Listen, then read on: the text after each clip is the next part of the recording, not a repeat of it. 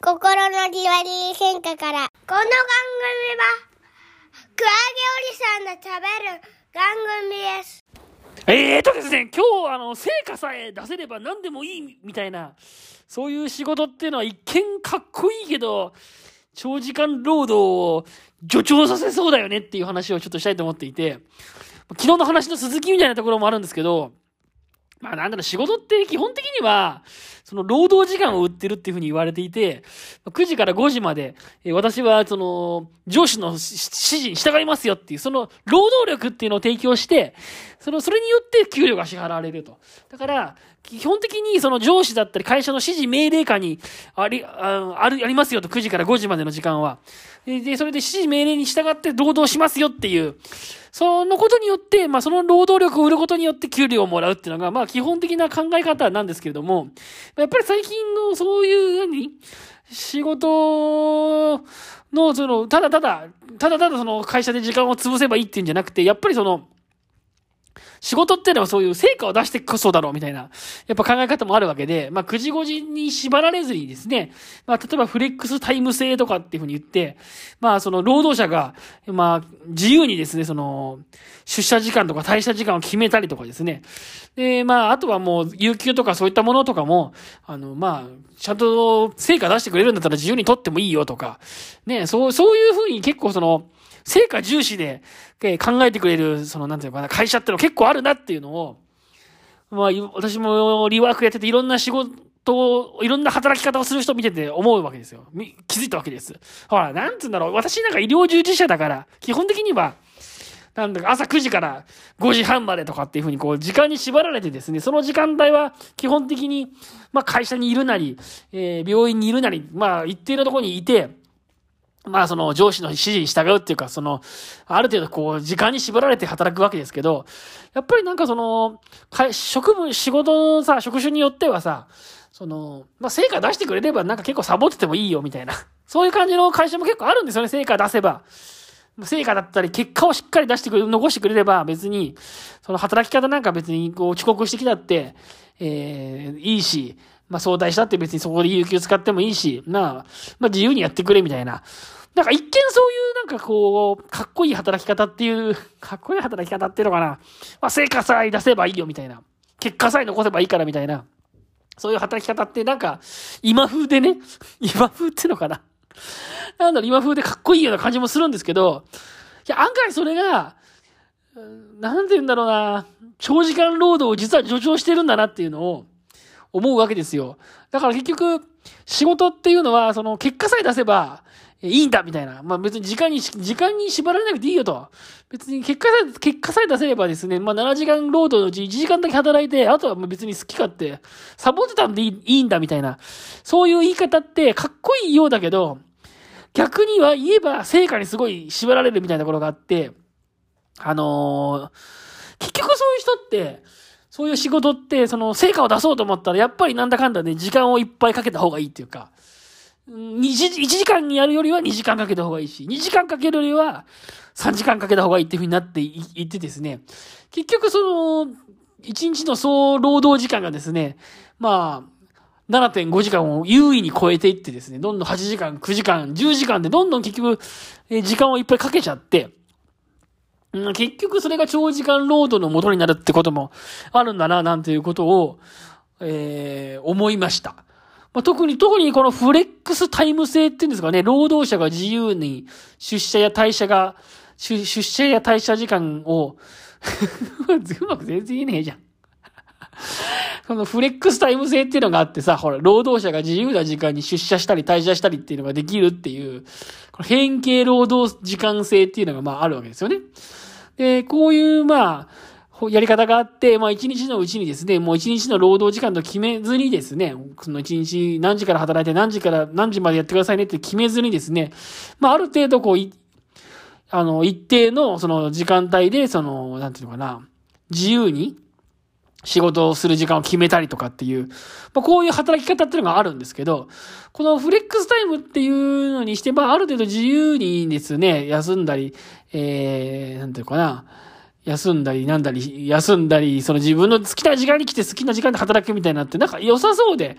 良さそうな感じもするんですけど、意外にこれって結局、うーん、なんだろうかな。まあ、どうやって自由に働いてもいいけど、結果が出せればいいんだよね、みたいな風に、なんかこう、どういう風になんかこう解釈されてですね、解釈されてしまっていて、結局ですね、その、一日まあ、普通は一日8時間、週40時間みたいな風ななんだけど、結局、結果を出すために頑張っちゃうので、仕事の総労働時間がすごい増えちゃうっていう方が、結構いるなっつうのをですね、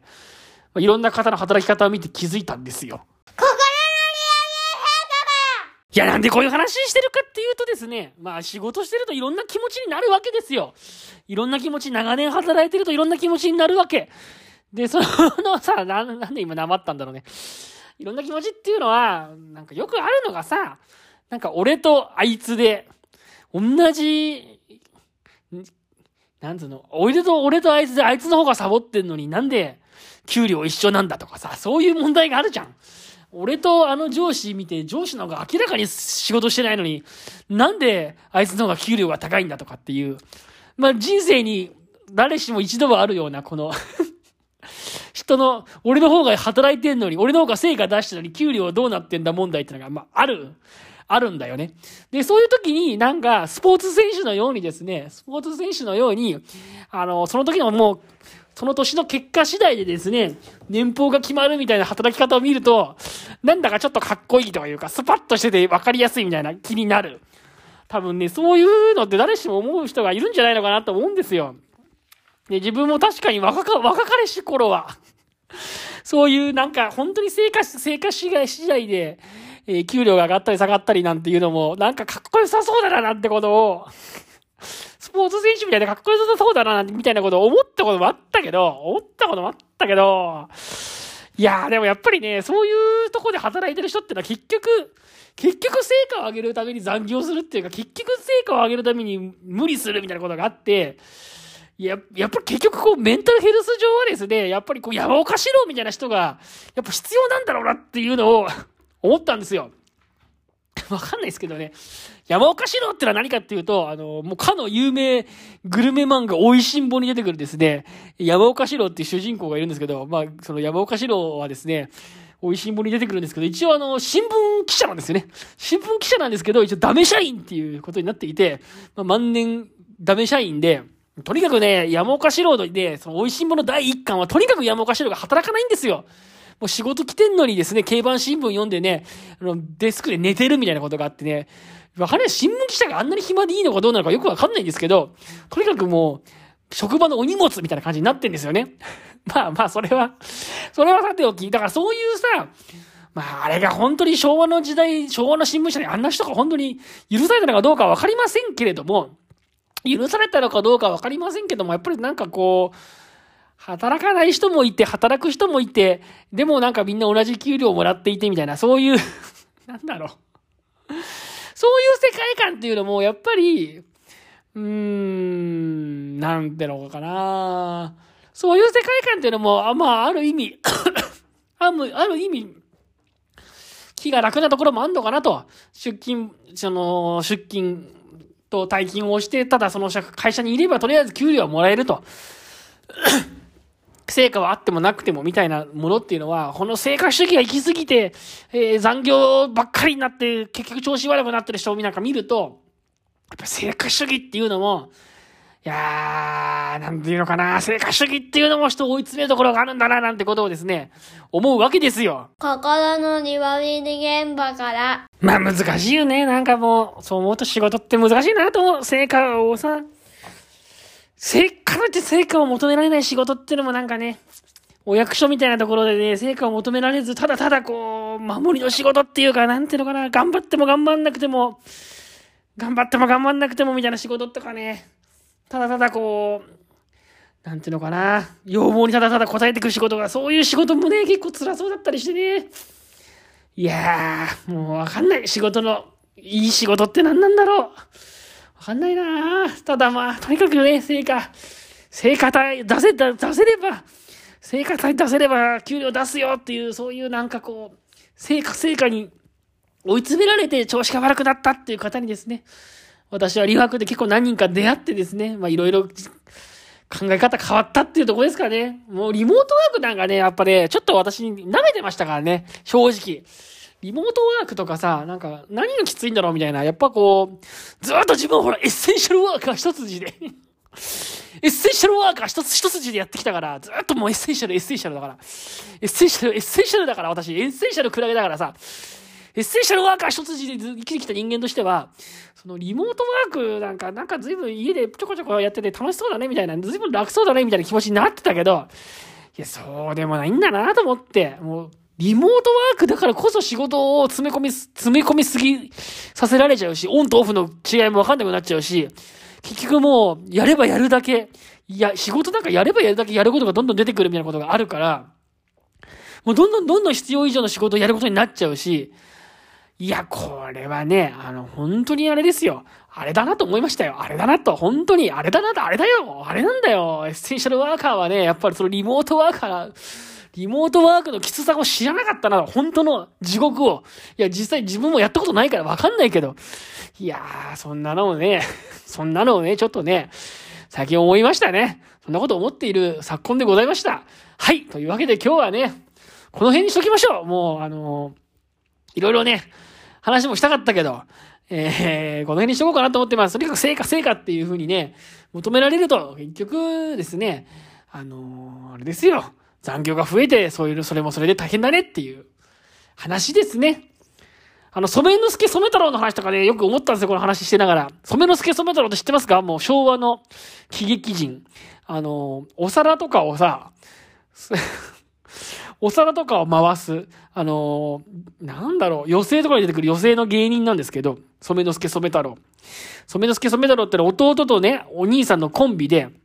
で、弟がですね、あの、皿の、皿をね、あの、傘の上に乗せてぐるぐる回すんですよ。そういう曲芸をするんです。皿の上に、マリを回したりとか、えー、皿を回したりとか、いろんなものを回すんですよ。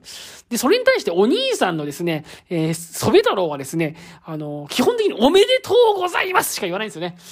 あのー、なんだろう。弟がすごい芸をするんですよ。その皿ま、傘回して、その上にマスを回したりとか、玉を回したりとか、いろんなものを回す曲芸をすごいする。だけど、お兄さんは喋ってるだけなんですよ。これ、あの、おめでとうございますって盛り上げるだけなの。それで、いつも最後の決め台詞に、これでギャラ同じっていう風に言うんですよ。そうすると、ドッと笑いが 起こるっていうそういう、それ、そういうあの芸がね、昔あったんですよ。知らないよね、皆さん。染之助染太郎なんて。染之助染太郎は知らないかな。まあ、そういうのが昔演芸番組によく出てたんですけど、それを何が面白いかっていうと、その、要は喋ってるだけの人と、お皿回してるすご、喋ってるだけの人とさ、そのすごい、いかにも難しい、その皿、傘の上で皿を回すっていう難しい芸をしてる人がいて、明らかにその傘を回してる方が難しそうで、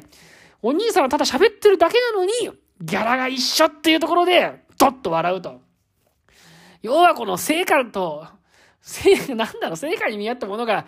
実はないんだっていう、そこがさ、面白いっていうことなんだと思うんだよね、染之助染太郎は。で、それと同じで仕事っていうのはさ、なんかやっぱ不公平があるんだよ。働いてる人もいれば働かない人もいるみたいな。だけどギャラが一緒だったりするとかさ、まあ、案外そういうこう会社ってのはそれ不条理だったり不合理なことがあって、なんて言えばいいんだろう。でもそれをあんまり突き詰めて考えて、あいつの方が給料高いのおかしいんじゃないかとかって言って、あんまり成果成果って言うと、まあ逆に自分、自分の首を絞めるっていうか、あんまり成果成果って求めて成果ばっかり求めた先には意外と、あ残業地獄みたいなのを待ってんだな、なんてことを思ってですね。まあ何がいい働き方なのかな、なんていうふうに思ったんですよ。わかん、なんすかね、この話。もう染之助染太郎の話しちゃったから。逆にあれですかね。論点がぼやけて、わかりづらくなりましたかね。ほらほら、芸、芸人のさ、コンビとかでも、芸人のコンビとかでもさ、ボケとツッコミがいるんだけど、ギャラ、あの、一人が全部さ、ネタを書いて、一人は何にもやらないとか、よくよくよくあるじゃないですか。それでギャラ半分にしてて、こう、ギャラを全く半分にしてて、これは普通嫌いだとかさ、よくそういう芸人同士が揉めてたりとかするでしょだからやっぱりこう人間っていうのはね、ついつい働いたに対して、労働に対して成果を求めたいっていうか、あの、自分頑張った方がなるべく認められてお金をもらいたいっていう思いもあるけど、まあ、その行き着く先に、まあ、いろいろ逆に首を絞めることもあるんじゃないかなってことを思って、もう給料ってのは分かんないなっていう話です。とにかく。給料ってのは本当分かんない。もう、分かんないなーって思ってます、最近は。何がいいのか。もうもらえば、給料もね、高い給料もらったらもらったでね、逆にね、こう、逆にもらったらそれがね、あの、リスクになってね、あの、上司からなんでこいつだけこんなに給料もらってるんだとかって思われてですね、その人だけすごい辛く当たられるとか、厳しく当たられるとかいうことも結構ありますからね。結構そういうこともある。給料、誰がいくらもらってるかってのは結局上司は知ってても、本人同士は知らなかったりして、で、上司が知ってるから、こいつはこんだけ給料もらってんだけど、もうちょっとやってもらわなきゃいけないとかさ、そういう、なんか公平性とか考えちゃってさ、上司から急に圧が強くなるとかさ、案外そういうこともあるんですよね、世の中。そういうのもあんのよ。そういうのもあるなと思うんですよね、リワークの人見てて思うのは。なんであんたこんだけ給料もらってるんですかみたいなこと突然言われちゃったりとかして。突然言ってくんですよ、そういうな上司が突然。で、給料に見合った仕事してくださいよとかさ。突然言ってくるってこともあるから、本当に怖い。世の中。給、給料に関してはいろいろ考えちゃうね。やっぱお金だしね。まあまあ、そんなこと考えておりますはいというわけで、もうこの番組は今日はここで、今日は、この辺で終わりにしたいと思います番組の感想は、概要欄にリンク貼ってありますんで、そこからよろしくお願いいたします。それでは、今日もどうもありがとうございました今日はここから